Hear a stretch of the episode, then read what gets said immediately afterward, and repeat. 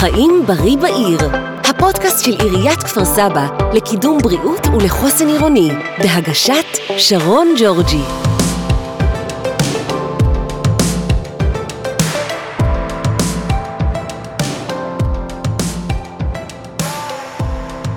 שמחה שהצטרפתם אלינו לחיים בריא בעיר, הפודקאסט של עיריית כפר סבא לקידום בריאות ולחוסן עירוני.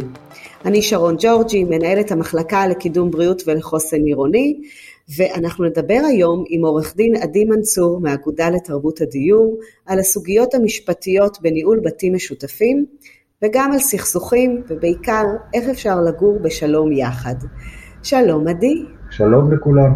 שמח שאנחנו כאן כדי uh, בעצם uh, לתת קצת מידע שהוא מידע לדעתי קריטי והמון אנשים uh, לא מודעים לו על איך בעצם כדאי להתנהל בבית משותף, גם מבחינת ועדי הבתים וגם מבחינת הדיירים עצמם. אז גם אנחנו שמחים שאתה כאן, כי אני חושבת שאחד הדברים שאולי לוקחים לנו את הבריאות לפעמים, זה באמת לא להסתדר עם השכנים, לא תמיד פשוט לנו לגור יחד, לא בחרנו את השכנים שלנו, ובכל זאת זה סוג של מגורים משותפים, גם ברחבה בחוץ, אבל גם בבית, בכל הניהול של העסק הזה.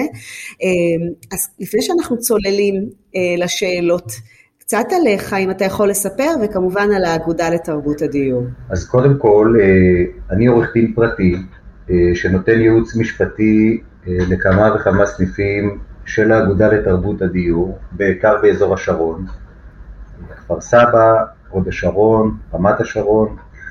העבודה היא בעצם מול גם ועדי הבתים וגם הדיירים, בכל מיני שאילתות, בכל מיני בעיות משפטיות, בכל מיני בעיות של דיירים מול הוועד או מול חברות הניהול, ואנחנו בעצם מנסים לתת מענה מהיר ופתרון שיהיה זמין לוועדי הבתים בסניפים עצמם.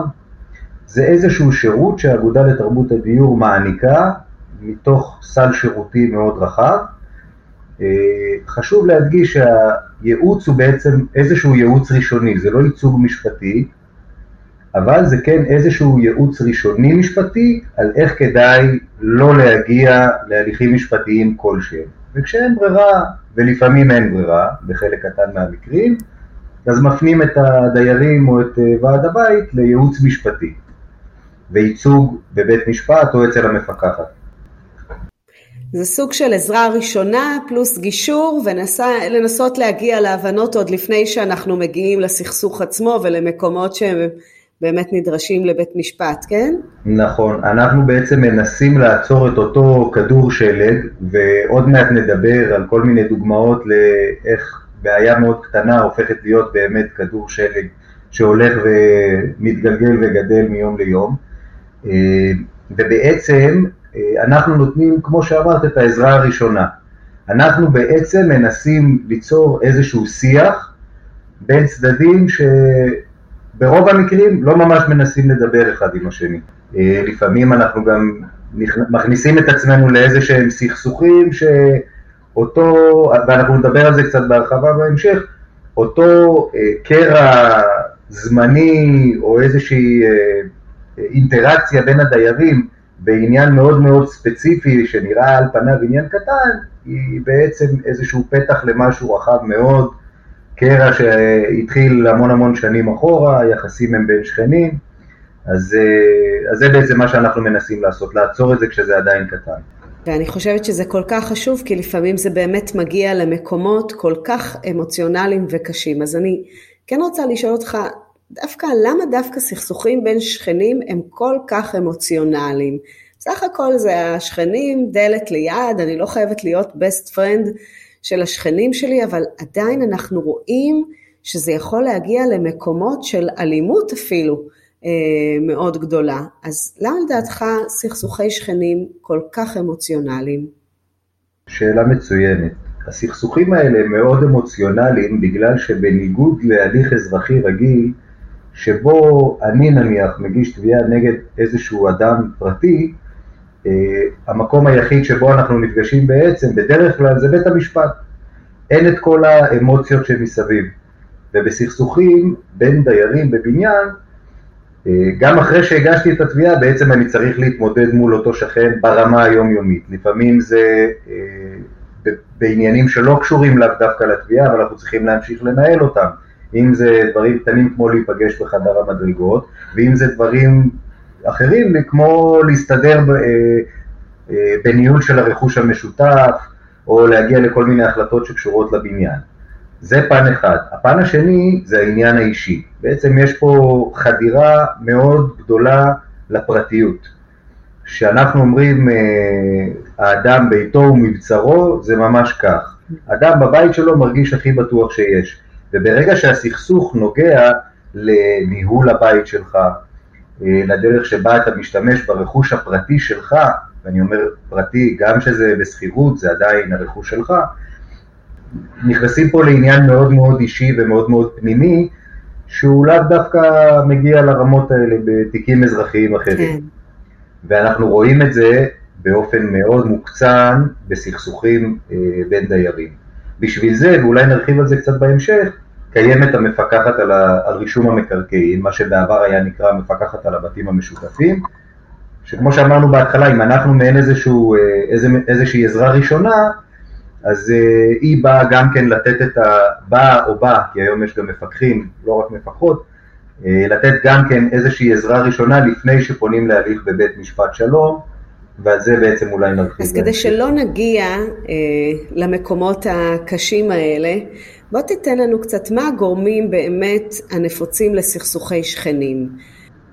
אז כך, אני יכול לחלק את זה בצורה גסה, 50% מהפניות שמגיעות אלינו הן בעצם בסכסוכים בין שכנים, ו-50% הם בין ועד הבית לדיירים מסוימים. אם אנחנו מתייחסים לסכסוכים שקשורים לבע... בין ועד הבית לדיירים, אז בעצם עיקר המחלוקות הן על תשלומים. ויש מעט מחלוקות שנוגעות גם לשימוש ברכוש המשותף, אה, לשיפוצים, עלויות מסוימות שדיירים מסוימים חושבים שהם כן צריכים לשלם או לא צריכים לשלם, ועד שלא מצליח לבצע את הגבייה כמו שצריך. אם אני נכנס לאותם אה, מחצית המקרים שהם בין שכנים לשכנים, עיקר הפניות הן בנוגע לשימוש ברכוש המשותף, וזה די מפתיע, כי אדם סביר היה אומר לעצמו, כנראה שיש הפרעות שהן קצת יותר אה, קריטיות ובגינן אנחנו נפנה. אבל זה די, זה די נדיר שמגיעים אה, אלינו לסכסוכים בין שכנים פרטיים. אה, למה? א', כי האגודה מתקשה לתת את המענה בסל הכלים לאותם, לאותם גורמים פרטיים, וב', כי זה לא בסמכות של המפקחת, זה בעצם סמכות של בית משפט השלום. יש מרבית הפניות הן בענייני רעש, לכלוך, אה, סיגריות. לא נעימים, אה, עישון סיגריות, שזה מקרים אה, מאוד נפוצים שנדונו לאחרונה גם בפסיקה. בגדול, כל אותם מקרים לא יגיעו לפתחה של, של המפקח או המפקחת על רישום הבתים המשותפים, אלא יפנו לבית משפט השלום, פשוט מהסיבה הפשוטה, כי החוק מאפשר לתבוע אך ורק בגין אה, מטרד. ואנחנו בעצם זזים מתוך תחום חוק המקרקעין לדיני המטרדים, שזה דיני נזיקין. לרוב קשה מאוד לקבל מענה, למרות זאת ולמרות אה, המגבלה שבחוק, גם כשמקרה כזה מגיע לפתחנו, אנחנו מנסים כן לתת את המענה, אם זה באיזשהו מכתב, אם זה בשיחת טלפון, לנסות לפתור את הסכסוך, בדרך כלל מצליחים. אז אנחנו נתמקד היום באמת בנושא של ועד הבית וניהול הבית המשותף. מי בעצם קובע בבניין? אז כך, השאלה היא די מורכבת, כי מי שקובע זה הדיירים עצמם. הדיירים עצמם, יש להם את הזכות, ואני אגיד יותר מזה, יש להם את החובה לבחור ועד בית.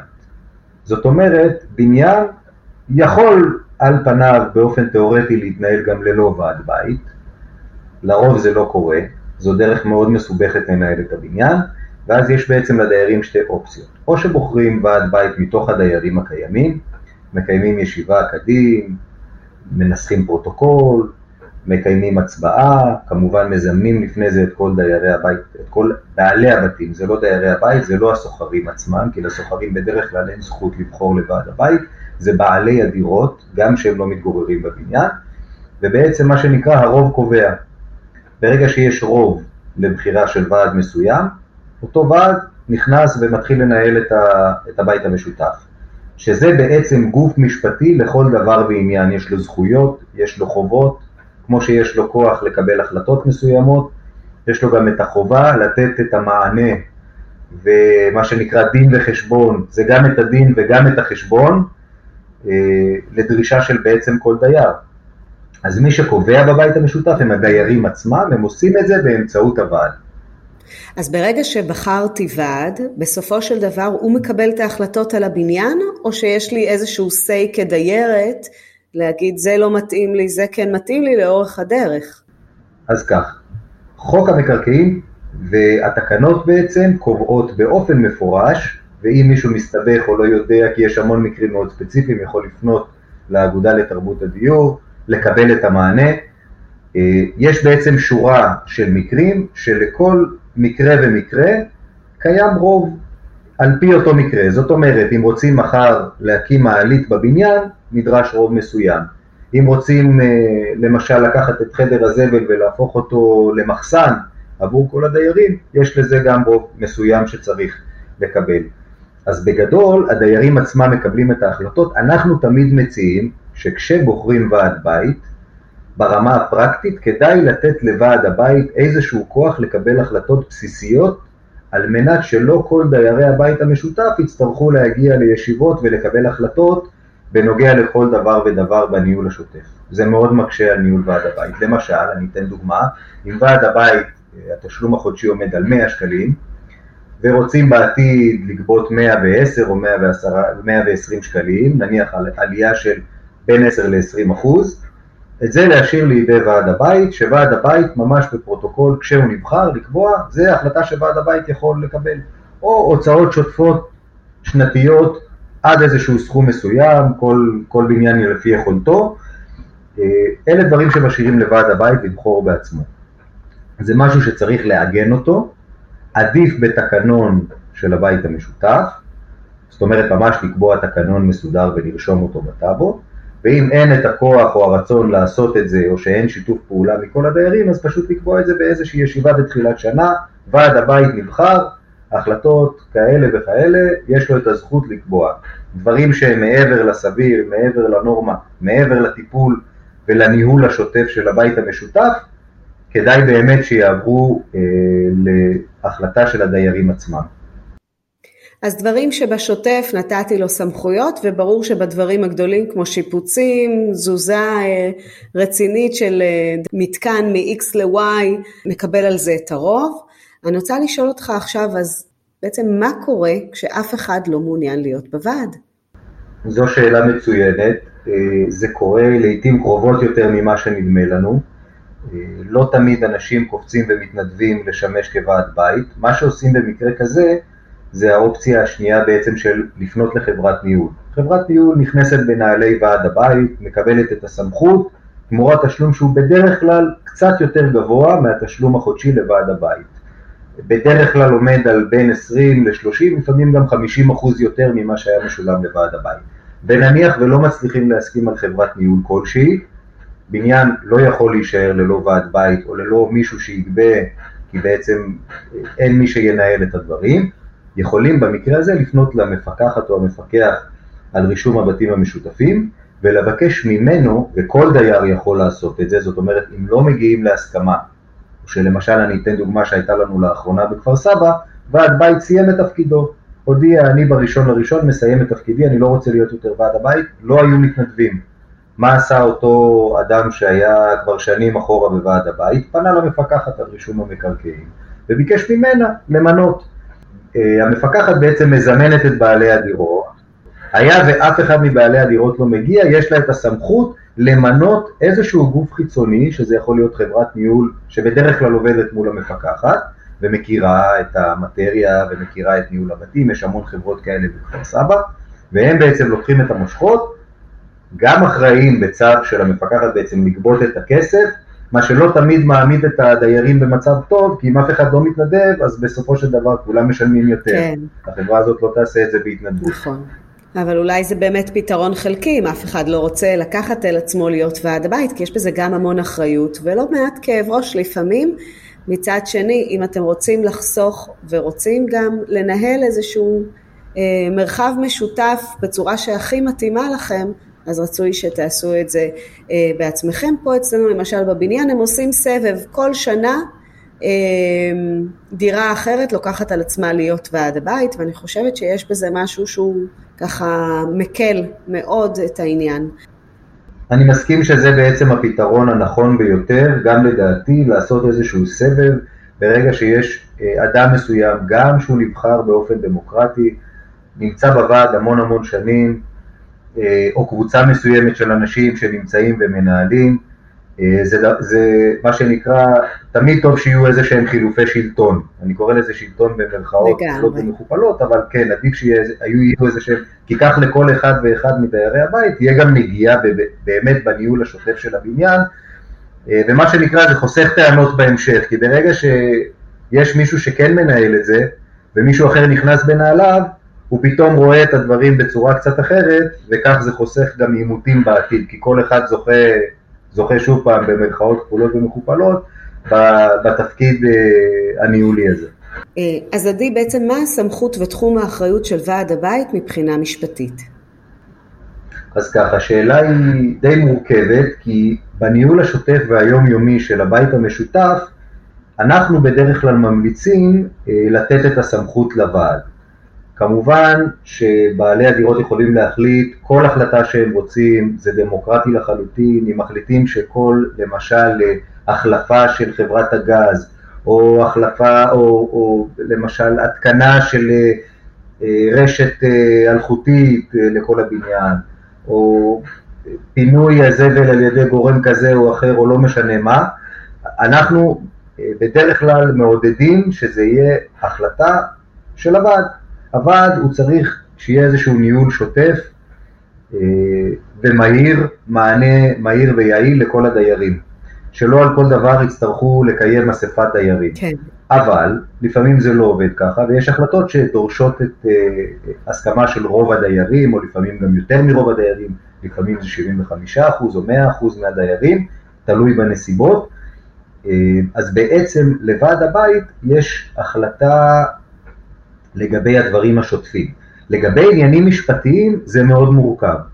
כי למשל, מה קורה אם דייר לא משלם? וואו. וזה קורה המון, שיש דירה מסוימת, לפעמים לא משלמת במתכוון, לפעמים לא משלמת כי פשוט לא מוצאים את בעל הדירה ויש שם סוחרים והם לא משלמים כי הם נמצאים איתו באיזשהו סכסוך. מיליון ואחת סיבות, לפעמים דירות ש... אה, בעלי דירות שחושבים שלא צריך לשלם כי להם נגרם איזשהו נזק, זה דבר מאוד מאוד נפוץ. אז מה עושים? אנחנו נתקלים בזה ברמה היומיומית. אה, לי למשל אה, אה, יש רטיבות, אז אני יכול להחליט שאני לא משלם עד שיתקנו לי את הרטיבות. קודם כל אני אבהיר את זה, וזה חשוב שכולם ידעו. החוק אומר, צריך לשלם את דמי הוועד באופן קבוע, כל דיירי הבניין. אם יש איזושהי בעיה, זכותך להגיש תביעה. אין זכות עיכוב, כמו שמצד שני, וכאן אני נכנס גם לחובות של הוועד, אין זכות עיכוב לוועד להגיד לדייר מסוים, לא שילמת אז לא תקבל שירות, או לא שילמת אז אנחנו כרגע לא מנקים את הקומה שלך, או לא מספקים לך גישה למעלית, או כל דבר אחר. זה עובד בשני הכיוונים.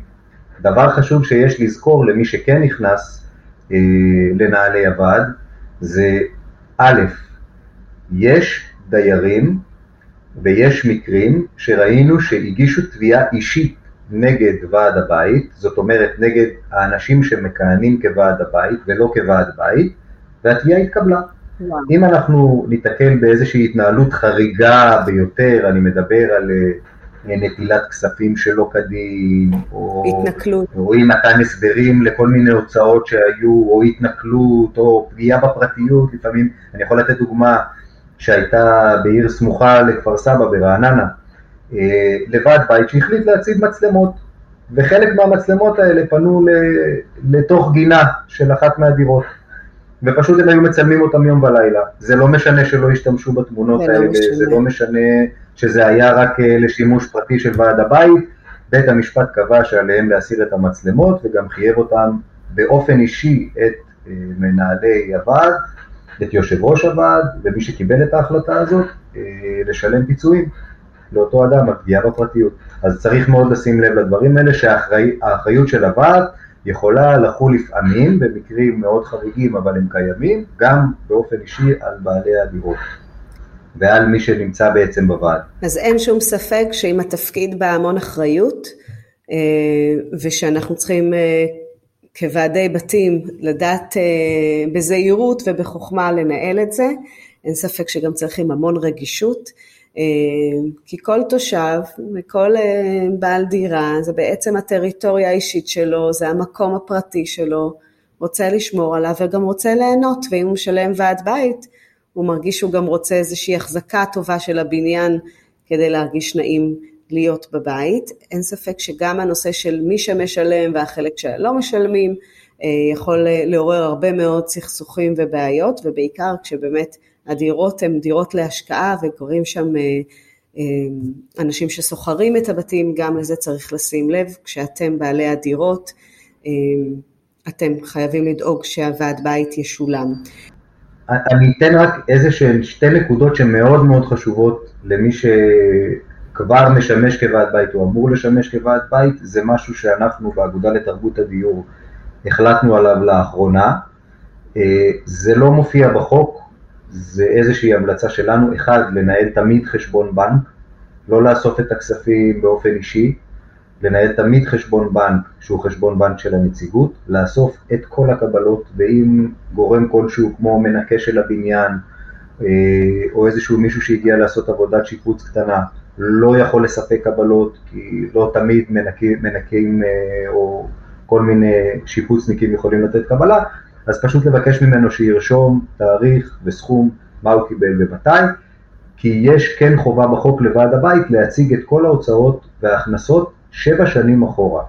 זאת אומרת, כל דייר יש לו זכות בכל נקודת זמן לבקש מוועד הבית שבע שנים אחורה את כל ההוצאות וההכנסות, זה צריך להיות רשום, מפורט, והדרך הכי קלה לנהל את זה זה כשיש חשבון בנק, כי פשוט מוציאים פירוט של חשבון הבנק וסיימנו. אז חשבון בנק ולנהל איזה קלסר עם כל החשבוניות וגם אם מישהו לא נותן קבלה או חשבונית שיחתום על מסמך כי שבע שנים אחורה אפשר לבקש מכם את כל האסמכתאות האלה, ותשמרו על עצמכם כשאתם לוקחים את האחריות הזאת, וזה גם הכי נכון לעבוד בשקיפות. בסוף אנשים רוצים לדעת לאן הולכים הכספים, על המרחב ועל אה, מתן שירות הולם בבניין לכולם. לפני שאנחנו מסיימים, אני רוצה לדעת האם יש כזה תחשיב משפטי לקביעת גובה הסכום של ועד הבית. יש לי תחושה שאני משלמת קצת הרבה. כולנו שותפים לתחושה הזאת, ותמיד ההרגשה שאנחנו משלמים קצת הרבה. אני ממליץ תמיד לבדוק מול ועד הבית בסוף השנה מה היו ההוצאות השנתיות, לקבל איזשהו תחשיב, לחלק את זה בין כל הדיירים ולראות אם הסכום באמת הגיוני ומתקבל. על פניו החוק אומר אה, שבעל דירה משלם על פי שטח הדירה שלו. אבל, ויש אבל גדול, תמיד צריך ללכת אחורה וזה דבר שצריכה להיות אליו קצת יותר מודעות, צריך ללכת אחורה אה, לזמן רישום תקנון הבית המשותף. זאת אומרת, יש בניינים די ישנים, שבזמנו כשבנו אותם, אה, ועד הבית שהיה באותה עת דאג לרשום בטאבו איזשהו תקנון. התקנון הזה, וזה נקרא, אם מחפשים את זה בטאבו, זה, זה בעצם תקנון מוסכם, אה, עליו חתמו כל הדיירים באותה עת, והוא עדיין מחייב, לפעמים 30 ו-40 שנה אחרי, וצריך לראות מה כתוב באותו תקנון. ואם באותו תקנון כתוב שכל דיירי הבית משלמים למשל סכום X שיכול להשתנות עם השנים, או על פי שטח הדירה, או בכל קומבינציה אחרת שאפשר לחשוב עליה, כי בעצם זה פתוח להצעות, אה, מגוון אפשרויות רחב, זאת אומרת בעלי הדירות יכולים להחליט מה שהם רוצים, החוק ממליץ אה, ובעצם אה, נותן את ההנחיה לעשות את זה על פי מטר, אבל אפשר גם לקבוע שכל דירה תשלם 100, 200, דירות יותר גדולות ישלמו יותר, דירות יותר גדולות ישלמו פחות. יש מתחמים מאוד מאוד יוקרתיים שגם משלמים 2,000 ו-3 ויותר. כמובן שהכל תלוי במה שהדיירים החליטו. אז אני ממליץ קודם כל ללכת ולבדוק אם יש תקנון מוסכם. אם אין תקנון מוסכם, לבדוק מה החוק אומר. ואם יש איזושהי החלטה שנוגדת את החוק. אם יש החלטה שנוגדת את החוק, גם אותה לבדוק, לא לקבל הכל כמובן מאליו. ללכת ולבדוק איך התקבלה אותה החלטה, לפעמים זה איזשהו ועד בית שלפני 20 שנה החליט שכל דירה משלמת סכום X, וכך זה נשאר, יש את אותו נוהג, זה לא אומר שזה לא בסדר, אבל אם יש צורך לשנות את זה, אז לפעמים צריך לקיים אספה חדשה של הדיירים וקצת לעדכן את הדברים. לפעמים אנחנו נמצאים בצד השני, לא שזה הרבה מדי, לפעמים זה מעט מדי, וכל שנה נכנסים לאיזשהו חוסר. אה, ותמיד צריך איזה שהן השלמות, שזה נורא קשה לבקש מדיירים בסוף שנה לבצע את ההשלמות האלה. אוקיי, okay, וואו. אז גם למדנו קצת מהתפקיד והסמכויות של ועד הבית, ומה הכוח שלנו הדיירים, ומה קורה כשאנחנו בעצם לא מסתדרים, אה, ולמי לפנות, ושיש גם את האגודה לתרבות הדיור שיכולה לתת את אותה עזרה הראשונה, את אותה התחלה של בעצם כשמתחיל סדק קטן כבר תפנו, כדי באמת לראות שזה לא מתגלגל כמו כדור שלג וגורם לסכסוך מאוד גדול. אה, יש הבנה, ברור שזה הטריטוריה האישית של כל אחד מאיתנו ואנחנו רוצים להרגיש שנעים לנו לחזור הביתה ולהיפגש במדרגות ושאם אנחנו זקוקים למשהו שיש למי לפנות כי לא סתם אומרים שטוב שכן טוב מקרוב משפחה רחוק. אה, עדי, משהו אחרון לסיום שאתה רוצה לתת טיפ לאנשים שמקשיבים לנו היום וגרים בבתים משותפים? אה, כן, הטיפ שאנחנו תמיד נותנים זה אה, ללבות את האש זה מאוד קל. לפעמים כדאי לקחת איזשהו צעד אחורה, לתת אה, לאיזשהו צד שלישי את המנדט לגשר בין הצדדים. המון פעמים יש אמוציות בין הדיירים, דברים שלאו דווקא קשורים להתנהלות כזו או אחרת, דברים שקשורים לשנים עברו וסכסוכים שהם לא ממש הסכסוך שאנחנו מדברים עליו. אז לפעמים כדאי לצאת החוצה קצת ולתת לאיזשהו צד שלישי, אם זה סכסוך בין דיירים אולי לתת את זה לוועד, אם זה סכסוך בין ועד לדיירים, אה, לתת את זה לגורם שלישי, אם זה האגודה, אם זה יועצים של האגודה, אה, יש המון גופים שיכולים לעזור בעניין הזה, אה, וחשוב מאוד לנסות להימנע כמה שיותר מלהגיע להליכים משפטיים, כי יש לזה השלכות ויש לזה הוצאות, לא תמיד מה שציפינו זה מה שנקבל בסוף. נכון, ויש גם הרבה כאבי לב, אז כדי שבאמת יהיו לכם חיים משותפים, מאושרים יחד ושמחים יחד ובריאים, אז uh, תקפידו ככה, אולי לעשות סבב ביניכם על מי לוקח את התפקיד הזה, להבין את הכל לעומק, ולברר ולבדוק יחד מה היו ההוצאות השנתיות, uh, כמה באמת uh, צריכים כדי לשלם ועד שיחזיק בצורה שוטפת ונאותה את הבניין. תודה עדי אה, שהיית איתנו היום, עורך דין עדי מנצור, ואנחנו נאחל להם מכאן שנה טובה. תודה לכם, שנה טובה.